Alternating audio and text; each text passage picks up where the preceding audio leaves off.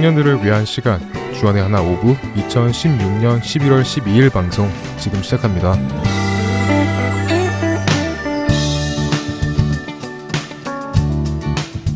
애청자 여러분 안녕하세요. 진행의 박영규입니다. 안녕하세요. 정다한입니다. 지난 한 주도 주어진 상황 속에서 예수님을 향한 믿음을 굳건하게 지키신 여러분 되셨으리라 믿습니다. 다한 자매는 다한 자매한테 잘못한 사람들을 잘 용서해주는 편인가요? 음, 용서할 일이 생기면 해야죠. 정말 어렵지만 성경 말씀에서 말씀하신 것처럼 70번씩 7번 용서하려고 하는데요. 그런데 감사하게도 누구를 용서할 만한 일이 딱히 없네요. 아, 그래요? 다한 자매가 말해준 것처럼 용서는 쉽지 않지만 할까 말까 하는 옵션이 아니라 하나님의 명령이죠. 그리고 예수님께서 말씀하신 것처럼 일곱 번이 아닌 일흔 번씩 일곱 번 용서를 해야 된다고 알고 있습니다. 항상 용서를 해야 된다는 것인데요. 이렇게 남을 용서하는 것에 대해서는 우리가 잘 알고 실천하려고 노력을 많이 합니다. 그럼 상대방 말고 자기 자신을 용서하는 것에 대해서 생각해 본 적 있어요? 자기 자신이요? 그러니까 스스로를 용서하는 것에 대해서 말이죠. 네, 하루는 제가 친구랑 용서와 정죄에 대해서 이야기를 나누었었는데요. 그 친구가 자신의 죄에 대해서 이야기를 하면서 하나님께 회개도 하고 하나님께서 용서해 주신 것도 알겠는데 자신 스스로가 용서가 안 되어서 죄책감 때문에 하나님께 나아가기가 불편하다고 하더라고요. 자신 같은 사람이 어떻게 그리스도인이 될 수 있겠냐고 하며 괴로워하면서 말이죠. 자기 자신을 용서하지 못하여서 하나님께 나아가는 것이 불편하다고요? 왠지 이해가 가네요. 음, 저도 그런 경험이 있어요. 나같이 이렇게 부족한 사람이 찬양팀을 해도 될까? 과연 정말로 구원을 받았을까? 하며 자책하고 우울해했던 적이 있었어요. 네, 저 또한 그 친구의 이야기를 듣다 보니 저도 과거에 똑같은 경험이 있었고 그것 때문에 한동안 하나님을 피해 살았던 기억이 나더라고요. 첫 찬양 듣고 오겠습니다.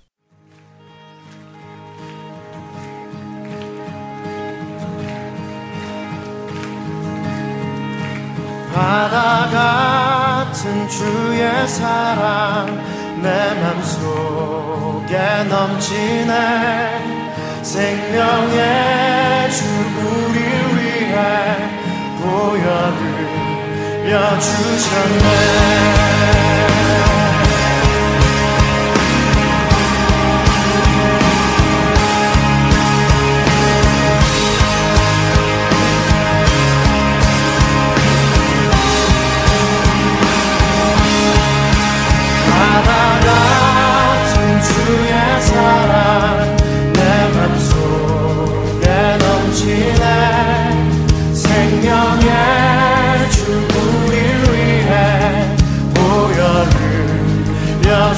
여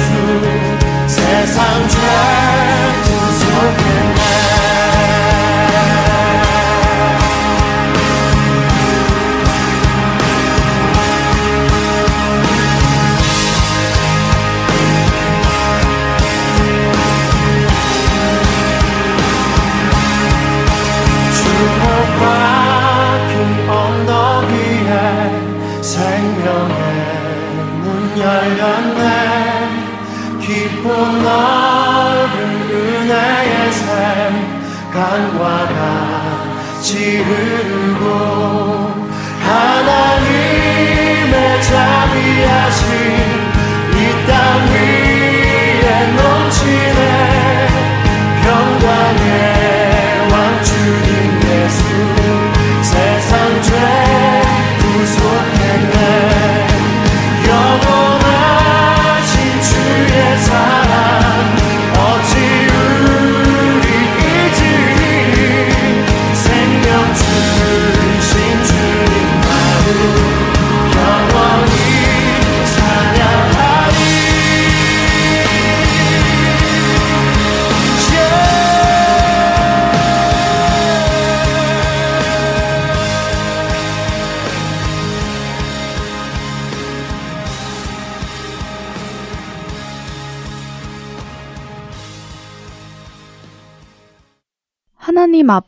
회개를 하고 죄사함을 받았음에도 불구하고 우리 자신을 용서하지 못하고 정죄하여 하나님께 나아가지 못하고 오히려 하나님을 피하는 결과를 가져오고 있다면 이것은 옳은 일이 아니겠죠? 그렇죠. 요한 1서 1장 9절은 우리에게 말씀해 주십니다. 만일 우리가 우리 죄를 자백하면 그는 미쁘시고 의로우사 우리 죄를 사하시며 우리를 모든 불의에서 깨끗하게 하실 것이요 라고요. 분명히 우리가 죄를 자백하면 우리의 죄를 사하여 주신다고 약속하시죠. 사실 저는 상대방을 용서하는 것은 성경적이라 생각하였지만 제 자신을 용서하는 것은 왠지 교만한 행동이라고 생각하였는데 잘못된 생각이었네요. 하나님께서 우리 자신의 죄를 용서해 주셨는데 우리가 자신을 용서하지 못하여 스스로를 죄책감에 밀어넣는 것은 겸손이 아니라 오히려 교만이라고 할 수 있겠네요. 네, 사실 저도 제 자신을 용서하지 않고 정죄하는 것이 겸손한 것이라고 생각했었습니다. 내가 어떻게 내 죄를 용서할 수 있을까라고 말이죠. 그런데 지금 생각해보니 큰 착각이었네요. 성경 말씀을 오해하고 있었고 회개와 용서를 성경적으로 바르게 이해하지 못하고 있었구나라는 생각이 듭니다. 우리 자신의 죄를 알고 그것을 경험 삼아 나의 부족함을 하나님께 고백하고 낮아지고 겸손한 것과 자신을 무기력하게 만들고 용서하지 못하여 하나님께 나아가지 못해 하나님과의 관계가 멀어지는 것에는 분명히 큰 차이가 있는 것인데 말이죠. 네, 그것은 결코 겸손이 아니죠. 겸손은 예수님의 성품이니 그 행동이 겸손함으로부터 나온 행동이라면 하나님과의 관계가 멀어지는 것이 아니라 하나님을 피하는 것이 아니라 오히려 하나님을 더 찾고 더 가까워져야겠죠. 네, 로마서 8장 1절과 2절 말씀을 보면 그러므로 이제 그리스도 예수 안에 있는 자에게는 결코 정죄함이 없나니 이는 그리스도 예수 안에 있는 생명의 성령의 법이 죄와 사망의 법에서 너를 해방하였습니다. 라고 말씀하셨습니다. 우리가 예수 안에서 정죄함이 없고 오히려 죄와 사망의 법에서 자유하게 되었음을 말씀해 주십니다. 그렇네요. 회개를 하여 죄사함을 받고도 죄책감에 빠져 하나님으로부터 멀어지고 싶은 마음이 드는 것은 예수님께서 우리를 죄와 사망의 법에서 해방시키신 일을 부정하는 일이 될 수도 있다는 생각이 들어요. 우리를 죄로부터 자유롭게 해주시기 위하여 십자가에 못 박혀 죽으셨는데 정작 우리는 죄로부터 자유롭지 못하고 자신을 정죄하여 하나님으로부터 멀어지고 싶은 마음이 드는 것 말이죠. 그렇죠. 그 마음은 결과적으로 성령님으로부터 온 것이 아닌 사탄으로부터 온 것이라고 할 수 있습니다. 그리고 성경 말씀을 올바르게 깨달아서 겸손과 교만을 올바르게 분별하고 하나님께서 주신 은혜 또한 올바르게 삶에 적용해야겠다는 다짐 또한 듭니다.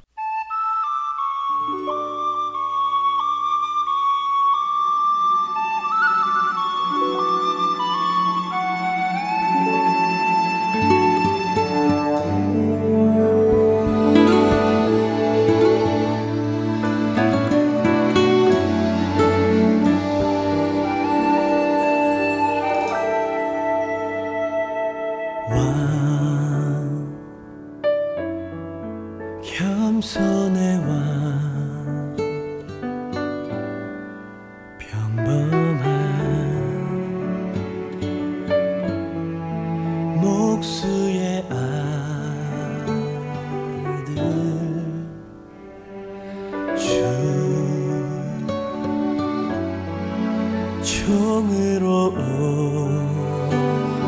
오신 죄인은 섬기신 창조주. 주 예수 거친 못이 찔렀고 주의 발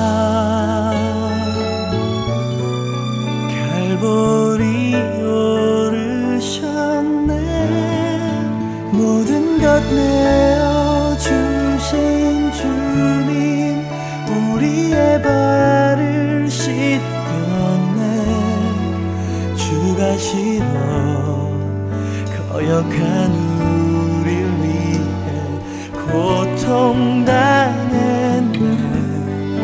무엇을 위한 사랑인지 무엇을 바란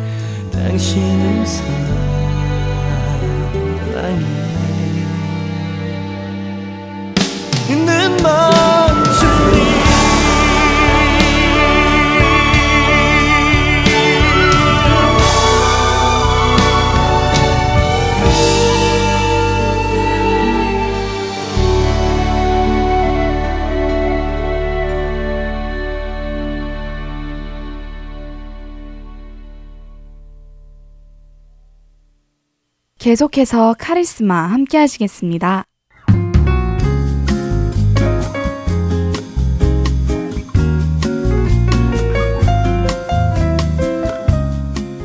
애청자 여러분 안녕하세요. 카리스마 진행의 박윤기입니다. 지금까지 함께 진행하던 이채린 자매는 개인적인 사정으로 인하여 이번 주부터 함께하지 못하게 되었습니다. 청취자 여러분들의 양해를 구합니다. 그래서 이번 주부터는 주원의 하나 2부에서 주진행을 맡고 계시는 최강덕 아나운서와 함께하겠습니다. 네, 청자 여러분 안녕하세요. 이번 주부터 카리스마 진행을 하게 된 최강덕입니다. 네, 카리스마 일곱 번째 시간입니다. 지난주에 나눈 것을 먼저 살펴볼까요? 네, 지난 시간에는 고린도전서 12장 8절부터 11절까지의 말씀에 기록된 아홉 가지의 은사에 대해 나누어 보았지요. 네, 어, 지혜의 은사, 지식의 은사, 믿음의 은사, 치유의 은사, 능력 행함의 은사, 영 분별의 은사, 예언의 은사, 또 방언의 은사, 그리고 통변의 은사가 있었죠. 이렇게 아홉 가지의 의미를 알아보았습니다. 그 모든 은사들은 개인의 자랑이 아닌 하나님의 영광을 나타내고 또 예수 그리스도의 몸을 세워가는 데에 사용되는 것이라는 사실이 참 놀라웠습니다. 우리는 예수님의 피값으로 사신받은 사람들이기에 더 이상 개인에게 초점이 맞추어지는 것이 아니라 오직 그리스도께 맞추는 삶을 자원해서 기쁨으로 살아가는 것이 당연하죠. 지난주에 나눈 것 중 또 중요한 사실이 하나 있었죠.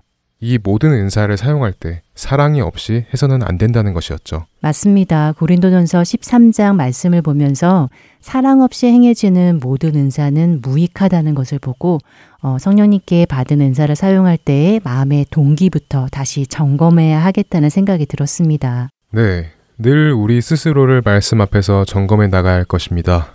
자, 카리스마 오늘은 로마서 12장을 보며 또 다른 은사들에 대해 살펴보려고 하는데요. 어, 고린도전서의 아홉 가지 은사 외에 또 은사가 있나 보군요. 네, 로마서에서 설명하시는 또 다른 은사들이 있죠. 신학자들은 로마서를 1장부터 11장, 그리고 12장부터 16장, 이렇게 크게 두 가지의 주제로 나눈다고 합니다. 먼저 1장부터 11장까지는 구원이 무엇인지에 대해 말씀하시고, 12장부터 16장까지는 그런 구원을 받은 성도들이 어떻게 살아가야 하는지에 대해 말씀을 해주시고 계신다고 하는데요. 바로 성도들이 어떻게 살아가야 하는지를 말씀하시는 12장의 시작을 보면 또 다른 은사들을 말씀해 주십니다. 자, 함께 보죠. 먼저 로마서 12장 1절 2절 말씀을 읽어보겠습니다. 그러므로 형제들아 내가 하나님의 모든 자비하심으로 너희를 권하노니 너희 몸을 하나님이 기뻐하시는 거룩한 산 제물로 드리라. 이는 너희가 드릴 영적 예배니라. 너희는 이 세대를 본받지 말고 오직 마음을 새롭게 함으로 변화를 받아 하나님의 선하시고 기뻐하시고 온전하신 뜻이 무엇인지 분별하도록 하라. 어, 여기서 형제들아라고 하는 말은 모든 믿는 자들을 대상으로 둔 것이지요. 어, 남자들 뿐만을 말하는 것이 아니고요. 네, 물론이죠. 성경이 모든 믿는 자들에게 하시는 말씀입니다. 12장 1절은 그러므로 라는 말로 시작합니다. 조금 전 로마서 1장부터 11장의 내용이 구원에 대한 설명이라고 말씀드렸죠? 그렇게 구원에 대한 설명을 하신 후에 그러므로 그런 구원을 받은 우리가 어떻게 살아가야 하는가로 12장의 말씀을 시작됩니다. 그렇군요. 지금 말씀을 읽어보니 그렇게 구원받은 우리는 이제 하나님께서 기뻐하시는 거룩한 산 제물의 삶을 살아야 한다는 말씀이군요. 그것이 바로 우리가 드릴 영적인 예배라고까지 말씀하십니다. 그런데 이렇게 거룩한 산 제물로 사는 삶은 어떤 삶일까요? 그것이 바로 2절의 말씀인데요. 바로 이 세대. 그러니까 멸망할 세상을 본받지 말고 우리는 구원받은 자로서 변화를 받아 하나님의 온전하신 뜻이 무엇인지 늘 생각하고 분별하여 그 뜻에 맞는 삶을 살아가는 삶이 바로 거룩한 산 제물로 사는 삶이라고 하시는 것이죠. 결국 세상과 구별된 삶을 살아야 된다는 말씀이네요. 네, 교회란 세상 속에서 부름받아 나온 사람들의 무리라는 의미를 가지고 있으니 당연하겠죠. 이렇게 거룩한 산 제물로 사는 삶이란 세상을 본받지 말고 오직 하나님의 선하시고 기뻐하시고 온전하신 뜻이 무엇인지 분별하여 살라고 하십니다. 그리고는 바로 그렇게 살기 위해서 해야 하는 어떤 일에 대하여 권면을 해주시는데요. 3절에서 5절입니다. 한 절씩 읽어볼까요? 내게 주신 은혜로 말미암아 너희 각 사람에게 말하노니 마땅히 생각할 그 이상의 생각을 품지 말고 오직 하나님께서 각 사람에게 나누어 주신 믿음의 분량대로 지혜롭게 생각하라. 우리가 한 몸에 많은 지체를 가졌으나 모든 지체가 같은 기능을 가진 것이 아니니 이와 같이 우리 많은 사람이 그리스도 안에서 한 몸이 되어 서로 지체가 되었느니라. 로마서의 이 말씀을 다시 종합해 보면 이런 말씀이 될 것입니다. 구원을 받은 자는 거룩한 산 제물의 삶을 살아야 한다. 그것은 곧 세상을 본받지 않고 하나님의 기쁘신 뜻을 따라 사는 삶이다. 그리고 그 삶은 바로 우리 모든 성도가 그리스도 안에서 한 몸이 되어 그리스도 안에서 살아가는 것이다. 라고요. 아, 그런 의미로 이해할 수가 있군요. 네, 3절은 특별히 우리 각자가 그리스도의 몸의 한 지체로서 삶을 부여받았는데 내가 부여받은 그 모습, 그 파트가 무엇인지 정확히 깨닫고 지혜롭게 그 맡은 바를 잘 감당하라. 그러니까 자기 맡은 파트 이상으로 자신을 과대평가해서 오히려 그리스도의 몸에 피해를 주거나 손해를 끼치는 일을 하지 말라고 하시는 말씀입니다. 우리 몸이 하나지만 여러 지체가 있듯이 말이죠. 어, 더 쉽게 이야기를 하면 손의 역할을 맡은 사람은 자신이 손의 역할을 맡았다는 것만 생각하고 거기에만 집중하라는 것이지요. 내가 눈이나 귀의 역할까지 하려고 하지 말고요. 네, 바로 그런 말씀이죠. 그리고는 다음으로 몇 가지의 은사를 나열하시며 예를 들어주십니다. 6절부터 8절입니다. 읽어볼까요? 우리에게 주신 은혜대로 받은 은사가 각각 다르니 혹 예언이면 믿음의 분수대로 혹 섬기는 일이면 섬기는 일로, 혹 가르치는 자면 가르치는 일로, 혹 위로하는 자면 위로하는 일로 구제하는 자는 성실함으로 다스리는 자는 부지런함으로 긍휼을 베푸는 자는 즐거움으로 할 것이니라. 어, 그렇네요. 각자 맡은 그 파트를 맡은 바에 집중하여 하라는 말씀이네요. 네, 계속적으로 반복되는 성경의 말씀은 우리 각자는 성령님의 계획 아래에서 다 각자에게 알맞는 파트를 배정받았다는 것이며 우리는 그 배정받은 파트를 잘 사용함으로 그리스도의 몸을 세워나가고 그로 인해 하나님께서 기쁘게 받으실 만한 예배자의 삶을 살게 되고 그것이 하나님의 영광을 드러내는 것임을 이야기하시고 계시는 것입니다. 이렇게 반복적으로 말씀하시는 이유는 첫째는 이것이 중요한 포인트이기 때문일 것이고 둘째는 성도들이 그것을 자주 잊어버리기 때문일 것입니다. 맞습니다. 중요하지 않다면 반복해서 말씀하실 이유도 없고 또 성도들이 다 이해하고 있다면 반복하실 필요가 없으시겠지요. 생각해보면 실제로 우리 신앙생활 안에서 이 부분을 이해하지 못해서 생기는 일들이 많이 일어나는 것 같아요. 어, 예를 들면요? 뭐 다 그런 것은 아니지만 어, 성경은 분명히 이렇게 각자에게 분량에 맞는 은사를 맡겨주셨는데 그리고 그것은 서로 합하여서 일을 할 때 참된 그리스도의 몸이 세워져 나가는 것인데 때때로 특정 은사를 가진 사람이 더 귀한 사람처럼 대접받거나 또 행동하기도 하고 어, 심지어 마치 그것이 계급처럼 오해되기도 하지 않나요? 아, 네, 말씀하신 것처럼 다 그런 것은 아니지만 또 많은 경우 그런 모습을 보게 되기도 합니다. 방금 우리가 함께 읽은 로마서 12장의 은사들을 보면 예언, 섬기는 것, 가르치는 것, 위로하는 것, 구제하는 것, 다스리는 것, 긍휼 베푸는 것 등의 은사가 있죠. 이 중에 때때로 사람들의 생각 속에는 은연 중에 섬기는 사람은 조금 낮은 사람, 가르치고 다스리는 사람들은 높은 사람, 이런 의식이 있는 것도 사실입니다. 하지만 성경은 결코 이것이 계급이라고 말씀하시지 않습니다. 이것을 우리가 다시 깨닫고 우리의 생각을 고쳐야 할 것입니다. 지금 로마서 12장이 강조하시는 말씀이 바로 그 말씀이니까요. 마땅히 생각할 그 이상의 생각을 품지 말라고 말입니다. 네, 성경은 그리스도의 몸, 곧 교회를 세우기 위해서 각자 맡은 은혜가 다르고 기능이 다르다고 말씀하시는데 사람들이 교회 안에 보이지 않는 계급을 만들어 윗사람, 아랫사람, 중요한 사람, 덜 중요한 사람을 구분하여 그리스도의 몸을 상하게 해서는 안 된다는 생각이 듭니다. 네, 그것은 정말 성경적인 방법이 아니며 성령님의 일하심을 방해하는 아주 비성경적인 모습이기에 즉시 고쳐야 할 일입니다. 혹시 지금 그런 일이 일어나고 있다면 우리는 회개하고 고쳐야 할 것입니다. 그래야 무너져가고 나뉘어져 가는 그리스도의 몸이 다시 세워지고 교회가 세워질 것입니다. 네, 아멘입니다. 그런데 지난주에 이어서 계속해서 은사의 종류가 나오잖아요. 그 중에는 지난주에 나눈 예언도 있지만 나누지 않은 성김, 가르침, 위로, 구제, 긍휼 이런 은사가 나오는데 어, 이 은사들도 그 정의를 살펴보면 좋을 것 같아요. 네, 그렇게 하죠. 먼저 어, 섬김을 보죠. 섬김은 돕는다라는 뜻을 가지고 있는데요. 이 섬김의 은사는 첫째는 교회를 돕고 둘째는 다른 믿는 자들이 각자의 은사를 fullest 사용할 수 있도록 free up 해주는 것에 목적을 두고 있다고 합니다. 예를 들면요. 전에 나누었던 사도행전 6장에서 일곱 집사를 세우는 장면 기억하시나요? 네, 기억합니다. 카리스마 두 번째 시간에 들었던 걸로 기억하는데요. 맞나요? 네, 맞습니다. 어, 사도들이 말씀 사역뿐 아니라 봉사의 사역까지 다 맡아서 하다 보니 봉사 사역에 소홀해지게 되면서 헬라파 과부들이 구제 사역에서 제외되는 사건이 발생했었지요. 그래서 교회에 분열이 생길 수도 있었던 상황이 생겼지요. 네, 그때 사도들이 일곱 집사를 뽑아 봉사 사역을 맡겼습니다. 왜냐하면 그들이 그렇게 봉사 사역을 해줌으로써 사도들은 말씀을 전하는 사역에만 몰두할 수 있게 되어서 말입니다. 어, 이렇게 섬김의 은사는 다른 은사를 가진 지체들이 자신들의 은사를 전념하여 사용할 수 있도록 환경을 만들어주는 것이죠.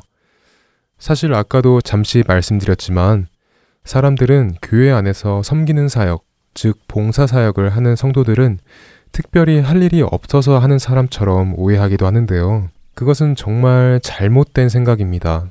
모든 은사가 다 그렇지만 이 섬김의 은사는 예수님의 성품을 가장 많이 닮은 은사 중의 하나입니다. 마태복음 20장 26절 후반부부터 28절까지 예수님께서 하신 말씀을 읽어봐 주세요. 네. 예수께서 제자들을 불러다가 이르시되 이방인의 집권자들이 그들을 임의로 주관하고 그 고관들이 그들에게 권세를 부리는 줄을 너희가 알거니와 너희 중에는 그렇지 않아야 하나니 너희 중에 누구든지 크고자 하는 자는 너희를 섬기는 자가 되고 너희 중에 누구든지 으뜸이 되고자 하는 자는 너희의 종이 되어야 하리라. 인자가 온 것은 섬김을 받으려 함이 아니라 도리어 섬기려 하고 자기 목숨을 많은 사람의 대속물로 주려 함이니라.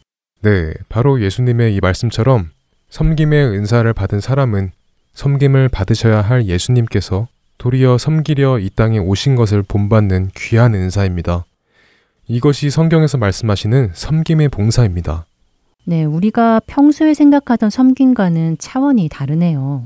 네, 그렇죠. 그렇기 때문에 우리가 계속해서 나눈 것처럼 은사는 성령님의 뜻대로 각 사람의 믿음의 분량에 따라 핏하게 받는 것입니다. 이렇게 할 수 있는 사람이 어디 있겠어 라고 생각하지만 분명히 있기 때문에 그리스도의 몸이 지어져 가는 것이죠. 그럼 이번에는 가르침의 은사를 보겠습니다. 가르침의 은사는 가르치다, 방향을 제시하다, 알려주다, 책망하다, 말씀의 진리를 알기 쉽게 가르치다 하는 뜻을 가지고 있습니다. 그래서 가르치는 은사를 받은 사람은 성경의 말씀과 그 말씀이 뜻하는 의미, 또한 성도가 어떻게 삶에서 예수 그리스도를 따르는 자가 될 수 있는지 가르쳐 주는 사람이라고 정의할 수 있습니다. 이런 가르치는 은사를 가진 사람은 하나님을 알아가고 다른 사람들이 하나님을 알게 하기 위하여 말씀을 공부하는 것을 사모하고 말씀을 양식으로 삼아 자신의 영을 채우는 특징이 있다고 합니다. 와, 정말 선물로 주어져야 되지 억지로 할 수는 없는 은사라는 생각이 듭니다. 네, 다음으로 나눌 은사는 위로의 은사네요. 네, 위로의 은사는 하나님께서 주신 능력으로 사람들을 격려하고 권면하고 또 필요하면 책망도 하여 위안과 소망을 주는 능력이라고 정의하고 있습니다. 이 중에서도 특히 권면하다의 뜻을 가장 많이 가지고 있다고 하네요. 그래서 위로를 받는 사람이 하나님의 은혜, 그 중에서도 예수 그리스도께서 우리를 구원하시기 위하여 하신 속죄의 일을 다시 remind 해주는 역할을 가진 능력이라고 합니다. 어, 그러니까 이런저런 말로 사람이 단순히 힘을 낼 수 있게 위로해 주는 것이 아니라 예수님의 십자가 희생과 부활을 상기시켜 주므로 그들이 다시 삶 속에서 목적을 가지고 살아가도록 돕는 역할이라는 것이지요. 그렇죠. 단순히 잘 될 거야, 괜찮아, 힘내. 이런 위로가 아니라는 것이죠. 예수 그리스도의 속죄를 통하여 사람들을 권면하는 것입니다. 디도서 2장 11절부터 15절까지 말씀은 참 멋진 위로의 말씀입니다. 읽어볼까요? 모든 사람에게 구원을 주시는 하나님의 은혜가 나타나 우리를 양육하시되 경건하지 않은 것과 이 세상 정욕을 다 버리고 신중함과 의로움과 경건함으로 이 세상에 살고 복스러운 소망과 우리의 크신 하나님 구주 예수 그리스도의 영광이 나타나심을 기다리게 하셨으니 그가 우리를 대신하여 자신을 주심은 모든 불법에서 우리를 속량하시고 우리를 깨끗하게 하사 선한 일을 열심히 하는 자기 백성이 되게 하려 하심이라. 너는 이것을 말하고 권면하며 모든 권위로 책망하여 누구에게서든지 업신여김을 받지 말라. 아, 신기하게도 예수님께서 우리를 모든 불법에서 속량하시고 깨끗하게 하시고 또 예수님의 백성이 되게 하려 하셨다는 말을 들으니 정말 위로가 되네요. 무언가 설명할 수 없는 위로가 됩니다. 어, 뭐랄까요? 음, 사람한테 받은 위로가 아니라 정말 성령님께서 위로해 주신 것 같다고 해야 될까요? 네, 위로를 해주는 사람도 자신의 능력이 아닌 받은 은사의 능력으로 그리고 듣는 사람도 위로해주는 사람에게 의지하지 않고 위로의 원천이 되시는 성령님을 의지하게 됩니다. 그 다음으로는 구제의 은사입니다. 구제는 전하다, 주다, 나누다 라는 뜻을 가지고 있습니다. 구제의 은사는 하나님께서 주신 모든 축복을 사람들과 나누는 것입니다. 그리고 구제의 은사를 받은 사람은 다른 사람을 도울 수 있는 기회를 항상 찾는 사람이고 그런 삶을 통하여 복음을 전파하는 사람이라고 합니다. 삶을 통하여 복음을 전하는 사람이라. 음, 모든 성도가 그래야 하겠지만 삶으로 복음을 전하는 사람이 특별히 구제의 은사를 받은 사람이군요. 그렇죠. 자, 다음은 다스리는 은사입니다. 다스린다 하면 왠지 사람 위에 군림하는 것처럼 들리기도 해서 불편하기도 한데요.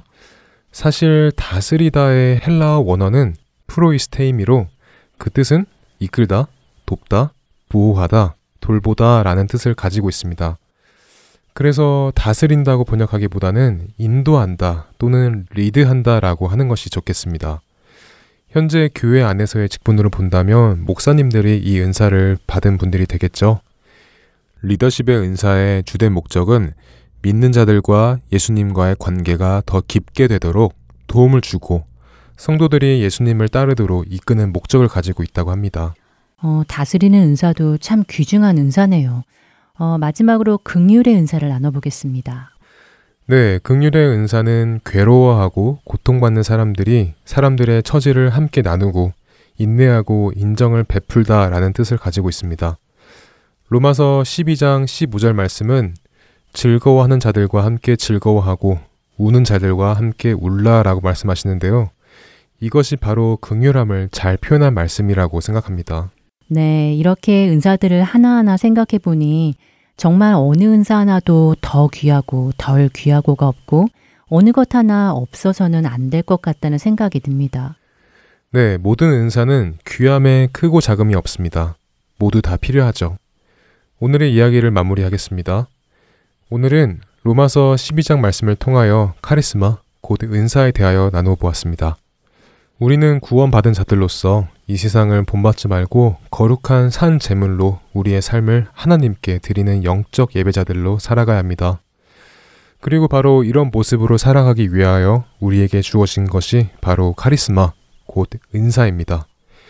이 은사들은 각 사람의 믿음의 분량대로 성령님께서 주셨으며 이 은사들을 사용하여 우리는 서로 연결된 지체로서 그리스도의 몸을 세워나가야 하는 것입니다. 이 은사를 성경적으로 이해하고 사용하여 그리스도의 몸을 세워나가는 우리가 되기를 바랍니다. 네, 그렇게 되기를 바랍니다. 카리스마 일곱 번째 시간 여기서 마치도록 하겠습니다. 저희는 다음 주에 다시 찾아뵙겠습니다. 감사합니다. 안녕히 계세요. 안녕히 계세요.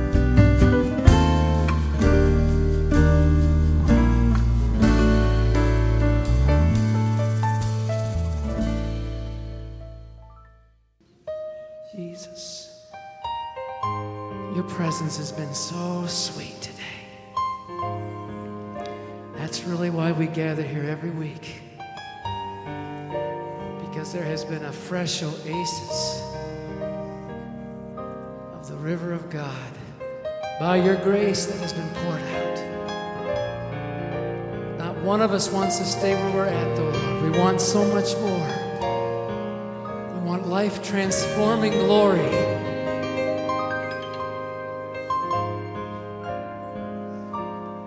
We're holding on to you, Lord, for the new thing.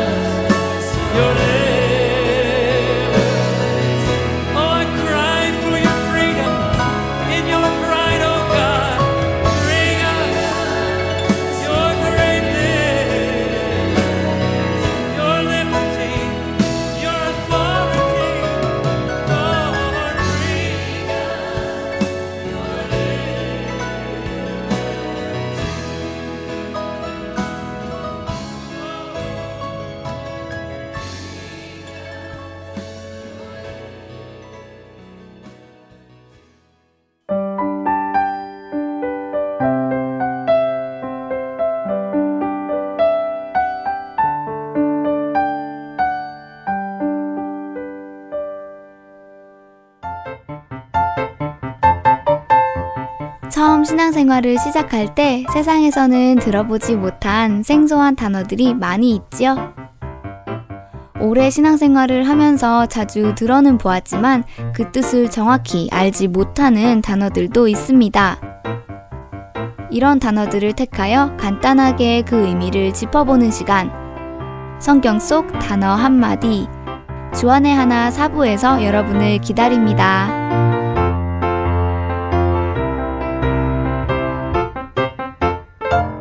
이어서 김민석 아나운서가 낭독해드리는 오스왈드 챔버스의 주님은 나의 최고봉으로 이어드립니다.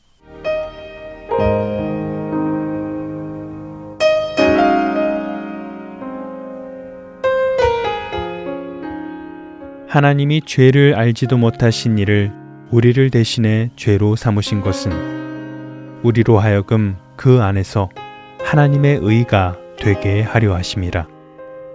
고린도후서 5장 21절의 말씀입니다. 예수 그리스도의 죽음에 대한 이 시대의 관점은 예수님께서 우리를 불쌍히 여기셔서 우리 죄를 위해 죽으셨다는 것입니다. 그러나 성경의 관점은 그분이 동정심으로가 아니라 우리와 일치가 되심으로 우리의 죄를 담당하셨다고 봅니다. 곧 예수님께서 죄가 되신 것입니다. 우리의 죄악은 예수님의 죽음으로 인해 사라진 것입니다. 주님의 죽음은 하나님 아버지께 대한 주님의 순종의 결과이지 우리를 향한 동정심의 결과가 아닙니다. 이제 하나님께서 우리를 받으실 수 있는 이유는 우리의 순종이나 헌신 때문이 아니라 오직 예수 그리스도의 죽음 때문인 것입니다.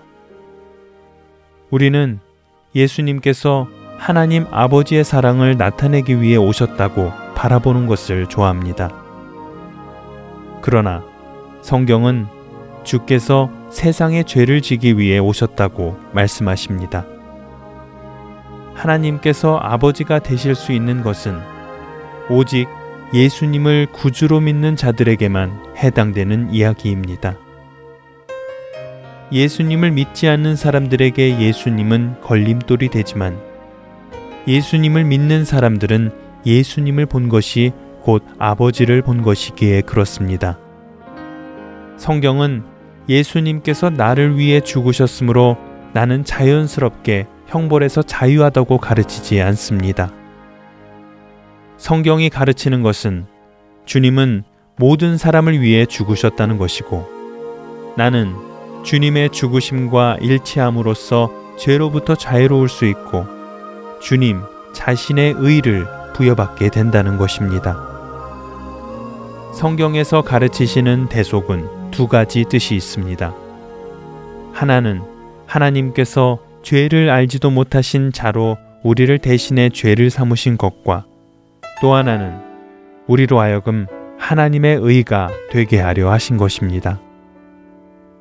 그러나 이 모든 것도 우리가 내 안에 그리스도께서 그분의 형상을 이루도록 내어드리지 않는다면 나를 위한 진리가 되지 않는 것입니다. 그분께 여러분을 내어드리십시오. 그분이 여러분 안에 일하게 하십시오.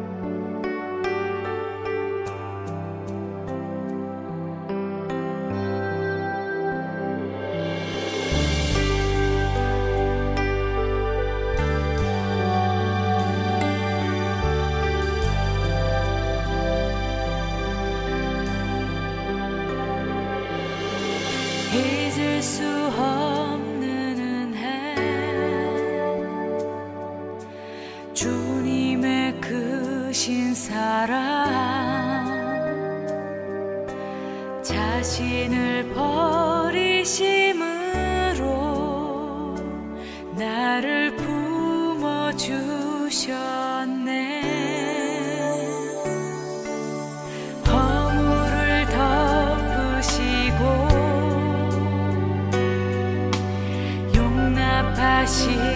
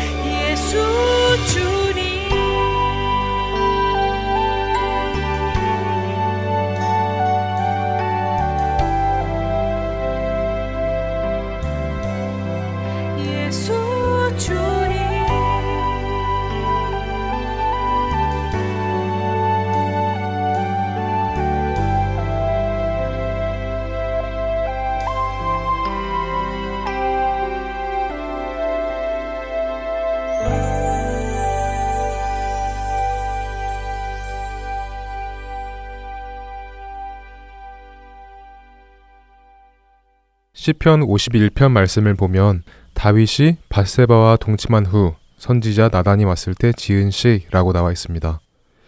하나님께서 다윗의 죄를 선지자 나단을 통하여 알게 하신 후 다윗이 하나님께 자신의 죄를 회개하는 고백이 담긴 시편인데요. 시편 51편 1절 말씀 하나님이여 주의 인자를 따라 내게 은혜를 베푸시며 주의 많은 긍휼을 따라 내 죄악을 지워 주소서라고 시편 51편을 시작하며 다윗 자신의 죄를 하나님께 고하고 자신이 죄인임을 회개합니다. 하지만 다윗은 그 죄책감에 자신을 계속 묶어두지 않습니다. 죄를 지어서 슬프고 괴로워하지만 그렇게 하나님께서 자신을 회복시켜 주길 바랬습니다. 12절 말씀 주의 구원의 즐거움을 내게 회복시켜 주시고 자원하는 심령을 주사 나를 붙드소서라고 고백을 하면서 말이죠. 하나님께 구원의 기쁨을 회복시켜 달라고 고백한 것을 보니 자신이 지은 죄 때문에 기쁨을 잃고 고통의 시간을 보내고 있었던 것으로 보이네요. 이 다윗의 고백을 통하여 죄로부터 자유하게 되어 기쁨의 회복을 기도하는 것이 하나님께서 원하시는 것이라 생각하니 홀가분한 기분이 듭니다. 정말 죄로부터 자유하게 된 듯해요. 네, 혹시 우리 중에 자신의 실수와 죄로 인하여 하나님께 나아가지 못하는 분들이 계시다면 이 다윗의 고백처럼 죄를 회개하고 하나님과의 관계와 그 안에서 즐거움 그리고 기쁨을 회복시켜 주시라고 기도하시기를 바랍니다. 네, 하나님께서는 우리가 그렇게 하나님 앞으로 나아오기를 기다리고 계실 것입니다. 하나님은 우리를 사랑하십니다. 독생자 예수님을 보내시어 그분의 보혈로 우리를 씻어주시고 하나님 앞으로 언제든지 나올 수 있도록 해주신 분이십니다. 그것을 깨닫고 더 이상 죄로 인하여 숨지 말고 우리의 약함을 고백하며 하나님께 나아가는 우리가 되기를 소망합니다. 마틴 로이드 존스 목사님도 이런 말씀을 하셨습니다. 우리가 늘 자신만을 바라본다면 비참한 지경에 빠져 기쁨을 잃고 말 것입니다. 자기를 반성하는 것은 필요한 일이지만 지나치게 안으로만 움츠러드는 것 또한 하나님께 맡겨야 할 부분까지 자기 힘으로 해결하려는 잘못을 저지르는 것입니다. 자기 반성적인 것과 소심한 내성적인 성격은 구별해야 합니다. 라고요. 우리가 이것을 잘 분별하며 나아가길 원합니다. 청년들을 위한 방송 주안의 하나 오부 여기에서 마치겠습니다. 오늘도 우리를 죄와 사망의 법에서 해방시켜 주신 예수님을 찬양하며 저희는 다음 주 이 시간에 다시 만나 뵙겠습니다. 지금까지 구성과 진행의 박연비였습니다. 그리고 정다은이었습니다. 애청자 여러분, 감사합니다. 안녕히 계세요. 감사합니다. 안녕히 계세요. 정결한 마음 주시옵소서